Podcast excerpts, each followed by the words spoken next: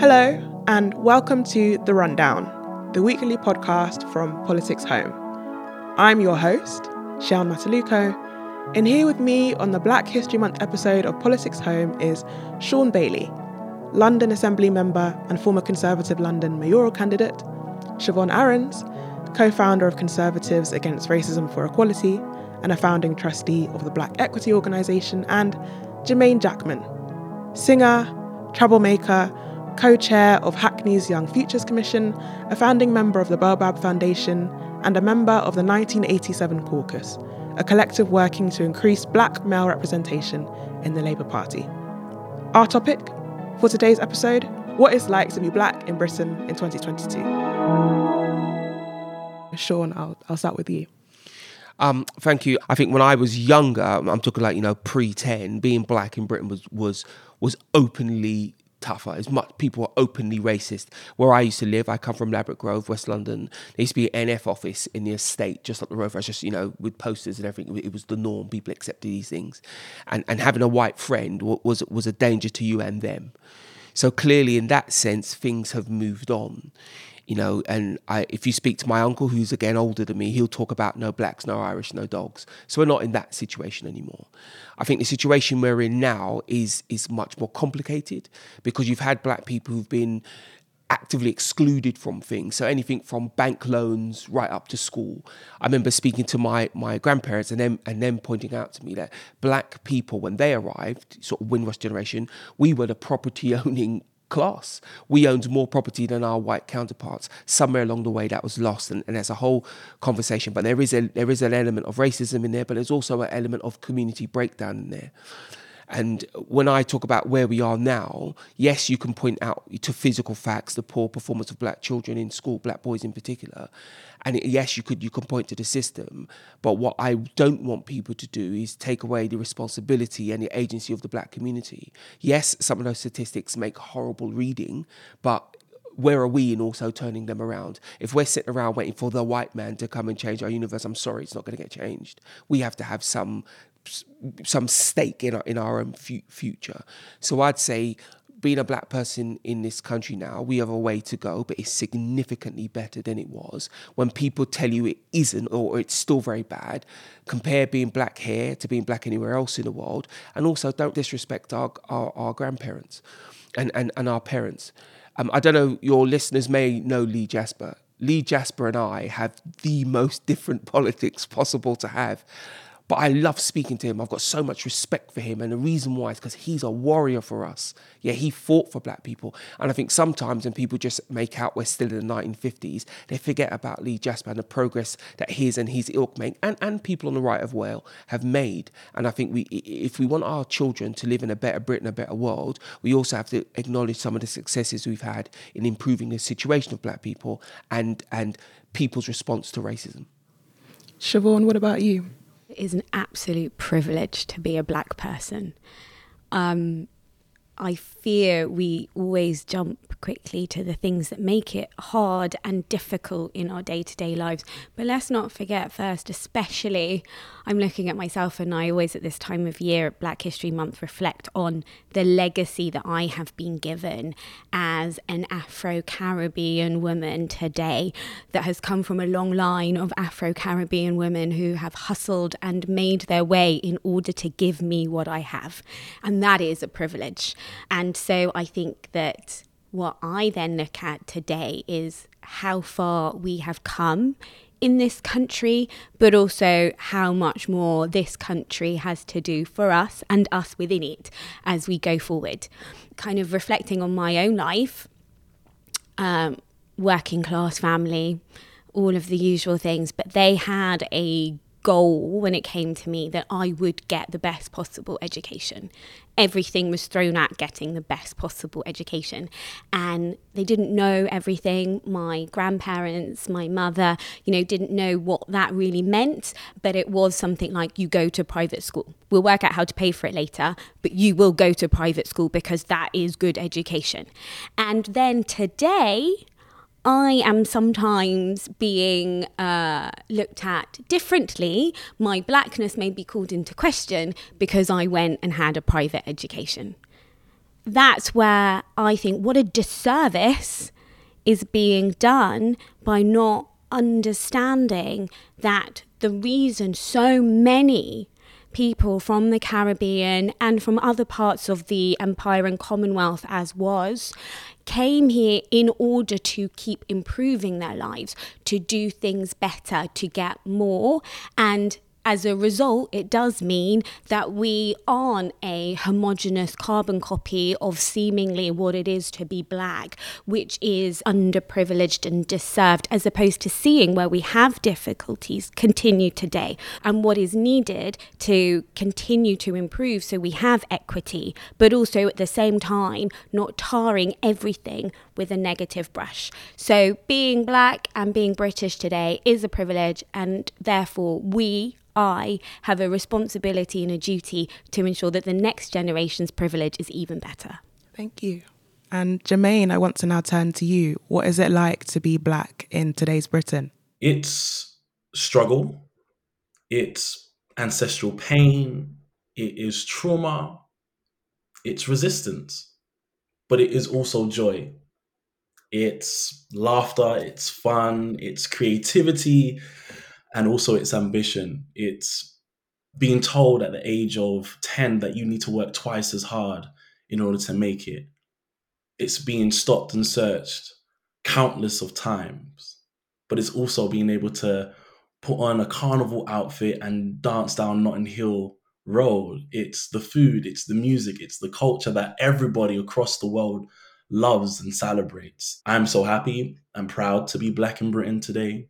Siobhan and Shaun rightly spoke about the journey that we as a community have made pre migration after Windrush and the changes that this country have made. And they've rightly also recognized the long road that's still ahead of us for there to be an equal playing field for us to enter that game. Thinking about our young black people, not just here in London, but across the UK who have many different experiences of racism. Here in London, it's not so bad, but I think about young black people in Sunderland, for example, or in other parts up north, um, rural parts of the country who will be experiencing tremendous racist attacks um, and what support we can potentially give them. So, being black in Britain is all of those encompassed. It, it is that struggle, it is that pain, but it is also joy and laughter and to be able to see another black person down the street and just just nod at them um, and you both know exactly what you both mean. Um, that's what it means to be black in britain today What's interesting is that I think all three of you talked about your parents or your grandparents' migratory histories. I think I think I'm the only person here of a non-Caribbean background. My parents are from West Africa, but a couple of you mentioned the Windrush generation, and I'm wondering with um, the Windrush scandal that has been ongoing um, for some time now, and some concerns about compensation not being afforded um, to some of the people who've applied for compensation for being wrongly detained and deported. I wonder, in the wake of the Windrush scandal, how does that make you feel about being black in Britain today? I'd say the Windrush story is, is more than a blip, but it's also a long time coming. So, from a political point of view, it's put at the feet of the Conservatives. But of course, this is a, a 30 or 40 year old story, and this problem exploded then. But many governments of, of red and blue had an opportunity to, to respond to it and didn't. I think if there's a silver lining to be taken, the government was contrite. They responded, and they responded in a sort of, sort of financially generous way, and, and they moved heaven and earth as as governments can. Because anybody who's had anything to do with governments will tell you they're very slow. So the speed at which his government moved was was as quick as a government has ever moved. I asked a friend of mine, because obviously in the Jamaican community, this has been a big discussion topic. I asked a friend of mine who's very anti the government and all this. Said, well, who else in the world is having this conversation? Who else in the world would have responded in this way? And he conceded, I, I accept that nobody else had done that. So that's a good bit. The bad bit is on the personal level first and foremost, if you've been through any situation linked to this, it will feel it will feel ugly and very unjust. That's the first thing to, to say. So almost any sort of conversation may never make you feel quite right about that. And the government has done what it can do. It might not be enough for the individual. But if it's an admin piece where you're sat there waiting for your money and somebody hasn't got to you because the Home Office is slow or, or Justice Department is slow, that will just feel that'll feel like an extra kick in the teeth. And and I can't say anything to make a person feel good about that. You can't. You shouldn't. I still think there's a relationship piece that needs to be done. And let's be clear, it'll be years for that to be done. It's not one leaflet. It's not one visit. It's not one paying a compensation. It's about rebuilding trust, and that often takes time. Siobhan Jermaine, I wonder if you have any thoughts as well. I, I think I think the scandal is a perfect example of just how systems can fail our communities, and it shows how insidious it can become. This was on the back of a hostile environment that has grown over the years, and I will admit that there are Labour MPs who also supported um, the immigration bill at the time um, that has fed and fueled this anti-migrant rhetoric of wanting to deport, and we're seeing it today with deport- deportations to Rwanda we're seeing it today, and and you know it's that same ignorance that has well just saw this as isolated incidents and not connecting it to a system failure, a system that's failing our communities, one that that again was rooted in a hostile environment that wanted to deport Black Caribbean people who were just born there and came over here as young children. I think it's it's disgusting, and, and Shaun rightly said it, it's another kick in the teeth to now have loads of people still waiting on their compensation. I don't think the government acted fast enough. I'll be honest. I don't think the government are taking this as serious as they should be taking it. And I remember at the time, Theresa May even denied meeting with the Caribbean high commissioners who were demanding that they that they meet with her. She she refused to meet with them. I think is an absolute stain on our history and a stain on our democracy that you can have people who spend 50 years of their life here who have been denied healthcare, who have been denied and being kicked out of, of their homes, who have been put into prisons and then deported back to the Caribbean with no family connections, no knowledge of the area. And we've heard unfortunate stories of people actually dying while being deported back to Jamaica and other parts of the Caribbean, I, I, think is an absolute stain on our history. And I just hope that the government can really get themselves together and sort out this compensation scheme to the to those who really need it. Jermaine brings up a point about the Rwanda flights, and I want to turn to Shaun and Siobhan about this because I think both of you, I think it might be fair to say, are parts of groups that want to encourage black people to join the Conservative Party or at least consider voting for a Conservative MP. And so I'm wondering, with the current immigration policy, do you think that is something that would potentially turn off black voters? Do you think the Rwanda plan is sustainable if the Conservative Party wants to diversify their, their voter base? I think the thing I'd say is we talk about immigration, and in the black community, immigration means one thing, in the Indian community means something else. I used to live in an area that had a big Polish and, and Eastern European community, and it meant something else. So our immigration conversations are all very separate. They're not sitting there worried about Windrush or, or, or Rwanda. They don't see it as something that they're involved in. So I, I, I, don't I don't think it has that direct political um, association that people would like it to have. The other piece, of course, is immigration is a conversation that people who aren't immigrants have probably even more. So there's a point of if this was just about you know voting numbers, then probably the policy would work because the vast majority of people are not immigrants and would see it as something the government's doing. But the deep the, the deeper question here is how do we make sure that we have an equitable society for everybody? Because if you have immigrants, you have to take them on and deal with them, right? And there's a big conversation now between the difference between immigrants and people seeking asylum. So people seeking asylum are seen as people we should just take. We're a rich nation, we'll do that. People immigrants is slightly different because they add to your housing numbers, they add to your unemployment, all kinds of stuff. And that I think that's a conversation that wasn't separated out when people were talking about Rwanda. And the other conversation is as well. I remember listening to the Rwandan foreign minister and a few of the people I deal with because I'm a London wide assembly members, people speak to me from all over London, write to me and, and come and speak to me.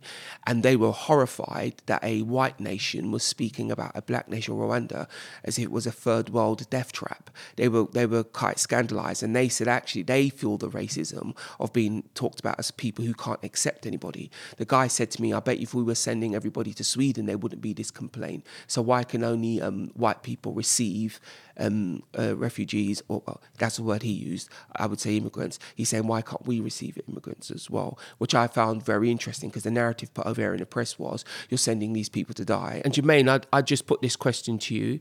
Um, it's not for me to defend the government's um, policy. I, I, didn't have anything to do with it. But you did the, the classic thing of of conflating immigration with seeking asylum. They're two very different things.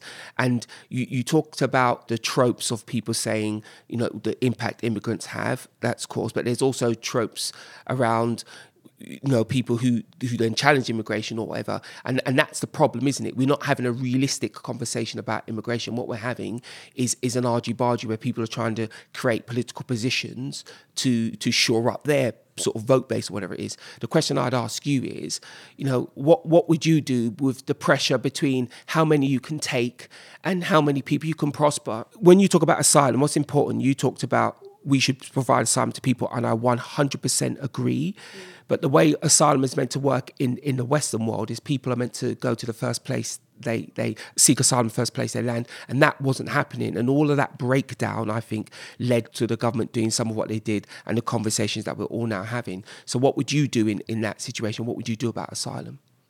How much money would you be prepared to pay? Where's this money coming from? Because in politics, and there's a Labour politician who said this to me, he said to me, anybody who proposes any policy should have to explain where the money is going to come from. So I'd be interested to hear that in response. I'm, I'm wondering, I think you've said a lot of interesting things, but I'm wondering about the the critique of the idea that critiquing Rwanda is racist. I was wondering if you could speak more on that because I think some people would say, you know, the government's um, website indicates that there are a lot of um, dangers in Rwanda for people wanting to visit Rwanda as a tourist, for example. So isn't it not legitimate to, to critique the government for sending people to Rwanda? Not as Rwandans saw it. Rwanda has worked very hard to to build itself up as a nation. Rwanda isn't on any watch list as far as Rwanda are concerned. So to have people in the media talk about Rwanda as if it's some third world backward country full of black people who don't know how to accept people from other nations was very hurtful to Rwanda. Um, I, going back to, to Shaun's point, um, the Rwanda policy is about asylum seekers, the processing of asylum seekers. And I think that it sends the wrong message out to the world, especially at a time where we're trying to be this global Britain post Brexit, that this is not our problem, this is someone else's problem. Especially given the UK's history on standing up for asylum seekers, standing up for those individuals who, who, who, who are fleeing war and conflict. Instead of creating safe and proper channels for people to come over from wherever they're coming from, because we're seeing more and more people on dinghy boats crossing the channel. And those, and I think you can all agree with me that these are dangerous routes. People should not be going through those routes. We should be creating safer channels for people to be processed in this country or do a, a deal with France to help process those asylum seekers and those people who are fleeing war and conflict. We shouldn't be turning people away and we shouldn't be turning people to, to, to Rwanda. It just sits very uncomfortably with me. We're having this deficit mindset of this country doesn't have enough or this country can't accommodate for it for, for those. But this country was able to find billions and billions of pounds to line the pockets of people who were setting up companies during the pandemic to, to take off of the taxpayer. I think you can all agree with me that when the government wants to try and find the money to do what it needs to do, it can find the money to do what it needs to do. So why do they then turn a blind eye to those who are fleeing war? People are in search for a, a better life, and I think it, it's great that they come into the UK in search of that. But I have another question for you, Jermaine. Right, go ahead. We never talk about the, the, the terrible regimes these people are fleeing from. Shouldn't we be doing more about making more of the world safer, more of the world more economically viable, so people don't feel the need to, to, to flee these Shaun, you, are, you and I are singing from the exact same hymn sheet, but I want to sing an extra hymn for you. Which country made these places unsafe? Which country destabilized these governments? Which country created these inequalities? And I think that we really do need to look at our history and our involvement in a lot of these conflicts. Let me finish this quick point before I forget. One thing that we're not yet talking about is the climate migration that we're about to encounter parts of the world are becoming a place where people can't can no longer live. It's become because of the the heavy rains, rising sea levels, scorching heat. My country that my parents are from, Guyana in South America, that's below sea level already. Guyana's already sit, sitting below sea level. With the rising sea levels, my village that my parents are from, called Plaisance, which is just by the seawall, is flooded time and time again. These people will eventually move. And we're not yet talking about the impact climate will have on migration. And if we don't get our narrative and our, our, put our moral hearts in the right place, we're going to be turning more and more people away. And that's not the country that I want to be represented in do, do the three of you, do you think we talk enough about the diversity amongst the Black British community itself? So even I often think about, for example, that even in our data sets that we have produced by government, it often says Black Caribbean or Black African. But amongst Black African communities, um, there are many, many, many differences. Coming from Nigeria is different from coming from Somalia, and even within Caribbean communities, there's lots and lots of differences. Coming from Jamaica in the 1950s is very different to coming from Antigua in the 1990s. And so I wonder, do you think that we talk enough about diversity? Diversity amongst our communities? We don't um, at all. And thank you actually for raising that. This lumping of black is sometimes very useful and it can be individually very empowering as well, actually.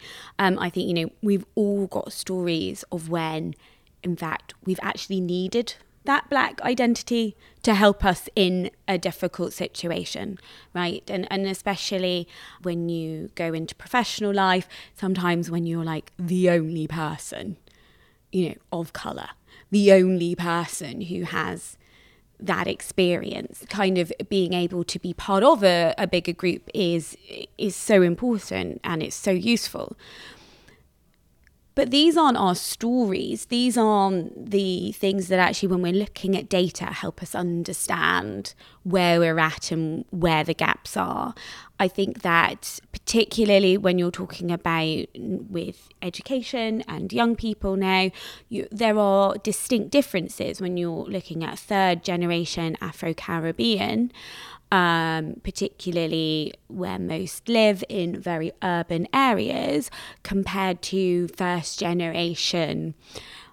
Nigerian, just to use you as an example, you know, and growing up in a coming to the UK and growing up in a different environment. Um, the one size fits all doesn't actually work to be able to critique, you know, data and actually really understand where the gaps are, where the issues are, and where the solution should be. Um, so I, I do think it is important to break it down, and this isn't about you know in terms of siloing identity at all, but it is about looking at the solutions.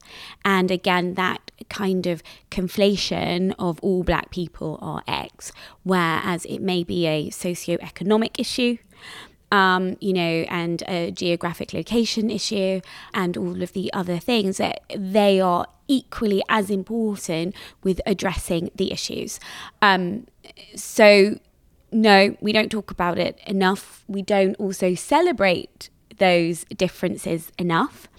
And also, I am going to put it out there, we don't also then recognise the racism that actually does occur between different black groups. And I will always happily give my own example and wouldn't put it on anyone else. But I have felt it just as keenly for being a third generation Afro Caribbean and being seen as a second class citizen by someone of a entirely different black group um, and the impact that that actually had on me at that time, which was just as seismic as any other racism that I have experienced and received. I mean, I, I would say if we're hoping that, you know, lovely white middle class people from the middle of Shropshire are going to have a conversation about the differences between the African Caribbean and African community, that's never going to happen. They don't know the differences. That's a challenge for us.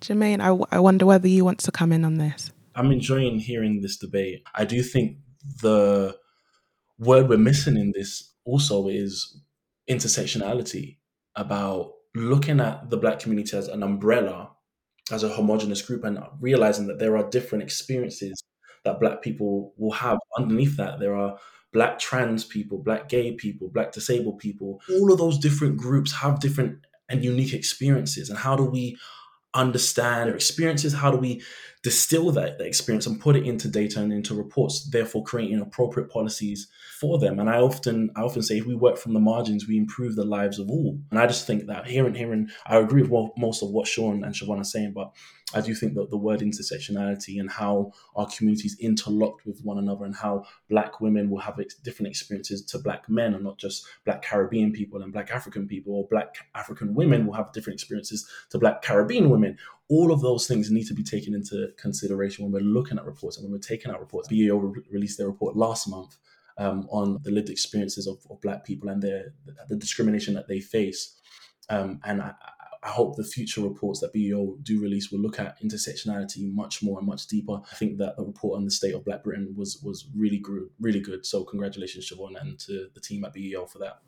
So to clarify, BEO is the Black Equity Organisation, which Siobhan is a part of. But I'm wondering, Jermaine, you mentioned the term intersectionality, and I think it's been interesting watching political discourse as of late because we see more and more politicians engaging in what some might call a culture war, where people bring up terms like intersectionality or white privilege. Where do you think the culture war sits amongst the black communities that you're a part of? I wonder what your take on it is coming from a, a black British perspective. I always find it funny that the only people talking about the culture war are on the right or the far right. No one else is talking about. I'm me as an individual who's on the left, I'd never speak about the culture war. Um, oh, they're stoking the culture war. This is the culture war. Ain't nobody else talking about culture war but apart from you. I just want that statue to be put into a museum. I don't want it to be glorified on on a platform on the streets of Kingsland High Road in Dalston. That, that's that's all I'm saying. I'm not saying tear it down and destroy it. Just contextualize it. Put it into a museum where relics of the past belong. I want a country that says, you know what, that is a relic of the past. You know what, we, we messed up. I'm not talking about a culture war. I don't want a culture war. British culture is my culture. Black culture shaped British culture, modern day British culture, and that's that is it's us. It's all of us. It's, it's interesting that you're not having a culture war. I, am glad that you're not. I, I consider myself not to be having one, but let's be clear, there was one being had. And you know, when when you talk about putting everything in a museum, I might actually agree with that. But of course, there's people who are you know placed in this society who have who have long relationships with family whatever work whatever who would disagree. And that's where they think the culture war's been had. They're asking they're being asked to change and they think it's a, an, an assault on their culture. So if we like it or not the culture war does exist. Where i can come in your direction i don't believe it has to be a war I think we should be able to have a conversation about everything. Uh, any any society that wants to continue to exist must be able to um, debate any problem because a problem that you can't debate recently grows. Do you not think there is too deep a divide, perhaps between the political right and the political left, say on issues like empire, for example, or even talking about statues of slavers, where perhaps people on the right would be more open to their statues staying up, whereas people on the left would more want their statues to be taken down or put in museums? But this is why there is a culture war, isn't it? Because people are using it to punish the other group. People are using it to say how wrong they are, how right we are, etc., etc. The culture war is pretty new actually I, I, feel. I feel it you know certainly public discourse. You don't think it's a continuation of say PC gone mad from the early 2000s even if it started in 1980 it's still pretty new as public discourse goes. And I think the culture war is a particular thing because PC gone mad felt like a third party whereas the culture war feels like two battling groups that there feels different. You know people can identify themselves left and right and get into it. PC gone mad felt slightly different. But my, the point I'm trying to make is the culture war is only a war if we use it to punish. It's a debate. It's something that we don't agree on. I, we can agree not to agree on, on, on the empire. We can agree not to agree on, on what's good or bad. But the point is, can we agree? Can we debate? Can we move forward? And that's the difference. That's what makes it a war. The word war means someone has to lose. Mm, but you know what? Overall, I look at it on both sides and there are those on the left and the right who love talking about it, actually. And to me, more than anything else, I find it so disappointing because no story is a totally one dimensional thing, right? There is bad and also good. Uh, there is hurt and also joy. And this is even more true in terms of what has gone into making us who we are today, whether that's as individuals or as Great Britain and Northern Ireland. And that is what is actually missing is the picking up on that discussion point and it's understanding really and it's being comfortable where it's uncomfortable and again using that to help us continue to shape this country. We are at a crossroads where if we like dig in too deep on these divisive issues or how I'm going to approach this issue or that issue, that we are going to entrench ourselves in that and stagnate. And all of the um, improvements and benefits and great things, and why it's much better to be a black British person than it is to be black in almost any other Western national, uh, nation, um, we're going to lose that so I am sad, I am disappointed, but more so than that, I ain't got time for that. I haven't. And all the people who have, please just go because we have bigger and better things to be dealing with now, right? And I think that that is where our focus should be. And anyone who's listening to this in Black History Month, I want you to think about where we're at now and what is it that we need to do.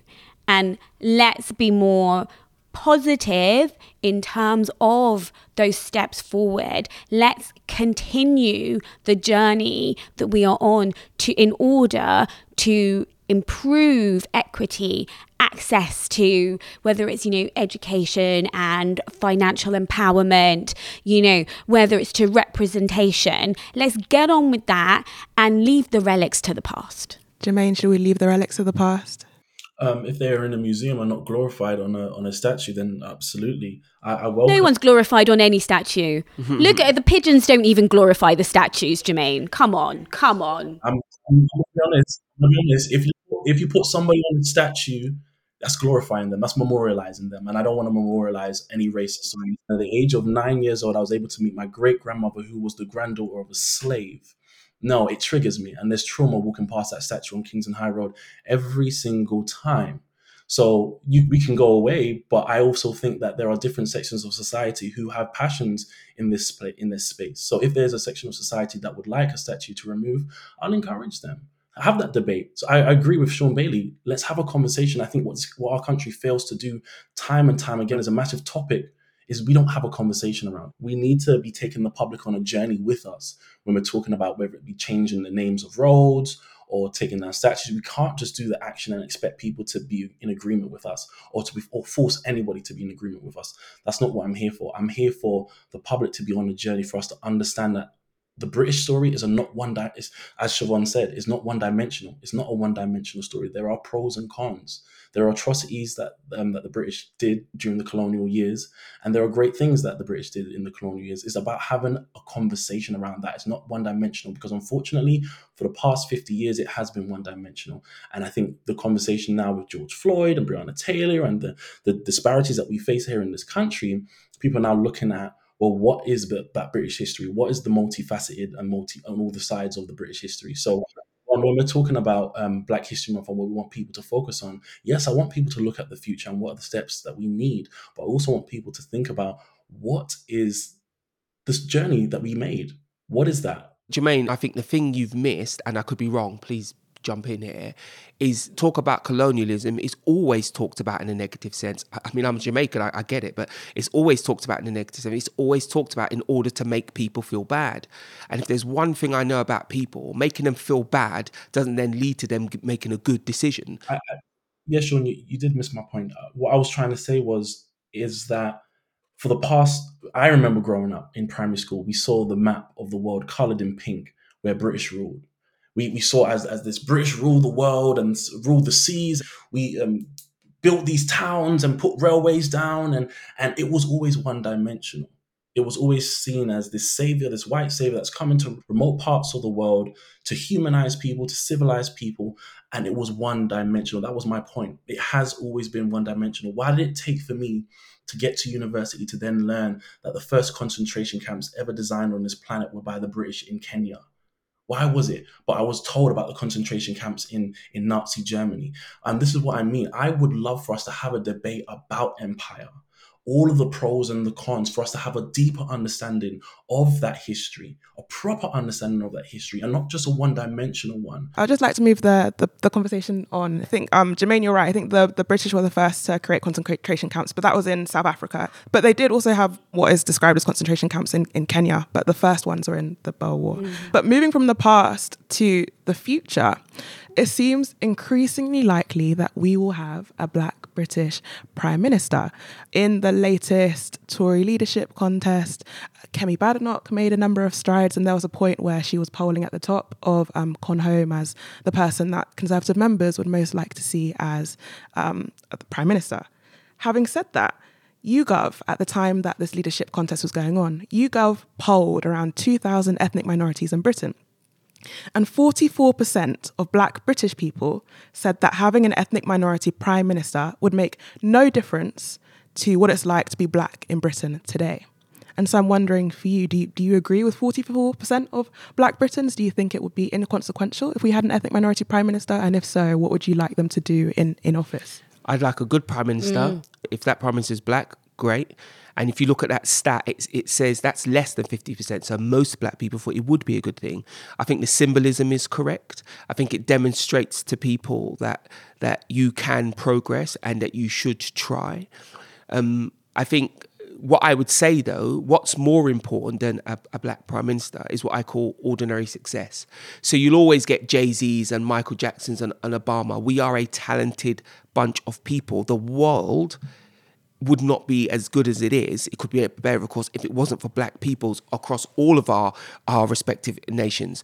But but the point is this, right? What we need is ordinary success. You need to walk down the road and the manager of Tesco's is black. You need to bump into your GP and they're black. Your MP could be black. Your teacher could be black. We just need black people everywhere like anybody else to the point where being black is not the thing. Being, you know, the first black special advisor and all that kind of stuff, and people telling me. And I was at an event, and a, a young black girl stood up. I'll never forget it. Right, I was. It was myself and Chuka Umunna there, and she stopped. She said, "I'm sick of hearing who it was the first black person to do A, B, C." She said, "I want to know who's the next black person," and actually, that's the most important thing. Jermaine or Siobhan? I can only agree with Shaun that fantastic. We get our first black prime minister. Great. But I do not want that that's the like the one and only, right? That's the one and done. We tick that box. Yay, we've made it. No. This you know is a time when particularly this month when we should be looking at where do we have success and where can we get a hell a lot more of it? Where do we have leaders and representatives? And grassroots is so important. You know, a privilege as a black woman is to spend a lot of time in the hairdresser and to normally go to hairdressers in an area where there are a lot of hairdressers. Mine is Peckham, love it. And I walk down the streets there and these are all small business owners, mostly women, mostly black women. And that to me is success. But what is not happening is they aren't getting a platform, they're not being seen, or they're not even being recognized by everyone else walking around those streets that they are a small business, they are an SME, the backbone of this country. And that is where we need to be focusing. And is it a case of okay, actually, that's who we're putting out on the posters and doing all the comms about how we're uh, supporting them to grow their businesses with access to grants and, and, and everything else that is out there. And similarly, in the professions, I mean, uh, just picking on the one here in terms of journalism, you know, how's representation going there? In STEM, in, you know, across the piece, we need more people like us that we that we see. One person doesn't make the difference. They aren't even as prime minister. They still need uh, cabinet ministers who will work alongside them and they need their mps to vote things through. And sometimes you also need mps from other parties to help you vote things through you know, and you need the journalists on your side too to communicate and pick up on what you're doing. So it it doesn't rest with one person. It is going to rest on who are we? Are we seen? Are we valued? And that takes all of us working together and uh, improving that representation across the board. Um, I, I would 100% agree with what's been said. I think the color of one's skin is of little exp- of significance if that individual is unable to if, if they're actively implementing and supporting policies that worsen people's lives. Like what creates change is by placing the issues that communities face and putting it on the public agenda. That's what creates change. That's what improves people's lives. So if, if there's a if there's a white prime minister that's able to do that great um, like Shaun Bailey said, I want a prime minister who is good and who understands the lived experiences of people and understands the, the problems and the issues that face millions of people around the country, that understands the ambitions of small businesses, that understands what uh, what people want to achieve in their lives. Um, and I will say this: the Conservative government are doing much better than other political parties. The Conservative Party are doing way better than Labour. Um, Labour can't even understand the, the lived experiences of their black members, and here the Conservatives are appointing black cabinet members. But I will repeat this: if they are unable to place the issues that our community faces on the public agenda, then their skin colour means very little. Thank you all. So, as this is a Black History Month podcast, I'm thinking a lot about what Jermaine said about positive change. And I wonder who is making, for, for each of you, who is making positive change? Who is making Black history now, making positive change for people in our communities? I know that Jermaine, you're part of the Baobab Foundation and um, Siobhan, you're part of the Black Equity Organisations. Who are people that our listeners should go out and, and Google and research and see who are making positive change in our communities, who are making Black history now? I, I'll jump in real quick. I, I, I don't want to fall into the trap of black people having to educate everybody else about what black people are doing. Um, you know where to find the information. Go ahead, Google it, and find out the black change makers around not only around the country but around the world. But I, I will say this: after Breonna Taylor and George Floyd were murdered, and we saw the calls for change and action on the streets of of Westminster and around the UK, I was away with a couple of other people um, creating the Baobab Foundation, which is a black-led funding body that funds grassroots organizations resisting racism. We've been able to generate a lot of money. We've just launched with 3.5 million pounds registrations for expression have closed, but just from the intake, we've seen hundreds and hundreds of applicants of Black-led grassroots organizations around the country, and we're looking forward to, to supporting those organizations. Um, this was an initiative set up by Jake Ferguson, who many of you should be aware of. If you don't know who he is, definitely check it out. Um, our website is baobabfoundation.org.uk and yeah, we're prepared to do amazing things for communities up and down this country.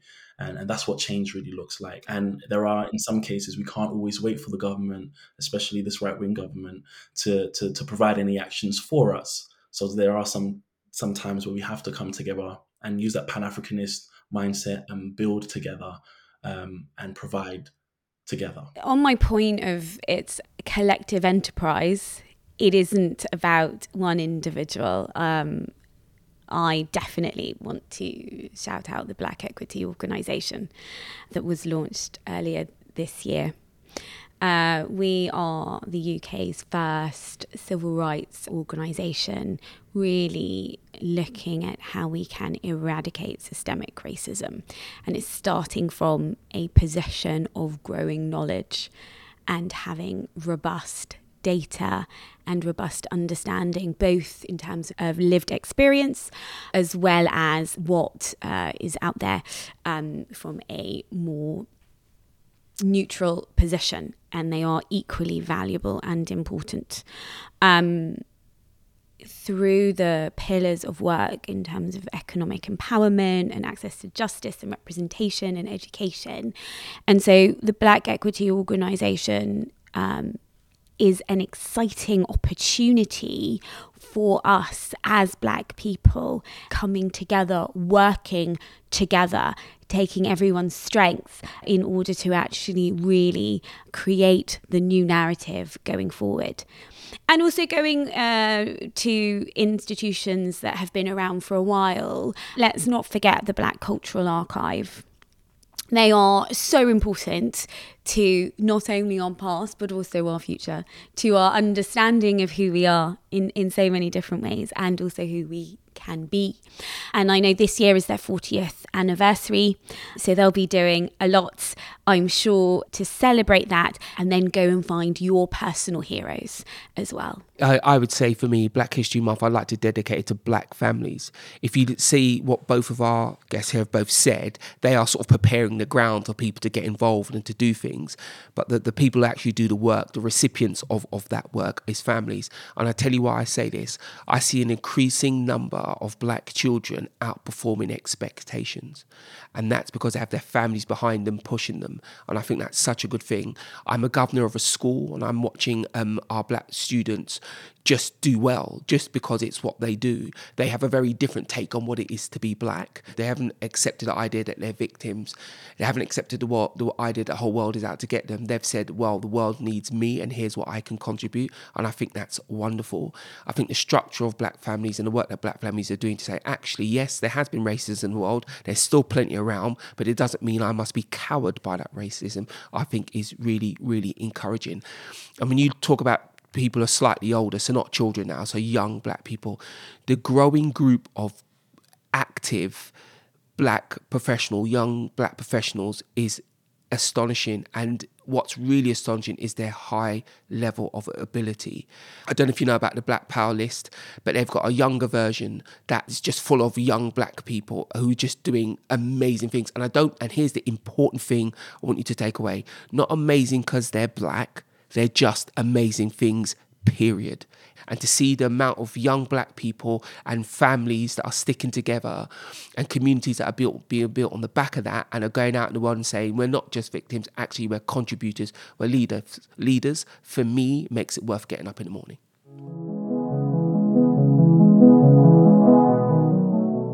That's all we've got time for this week, but you can read all the latest on the big stories from Westminster at politicshome.com and keep right up to date by subscribing to our seven day a week newsletters by clicking on the link in the top right hand corner of the website.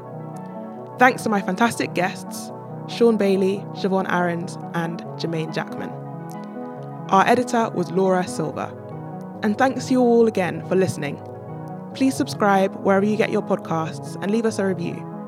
If you want to get in touch, then reach out to us on Twitter at PoliticsHome or email us via news at politicshome.com. I've been your host, Shan Mataluko, and this has been The Rundown.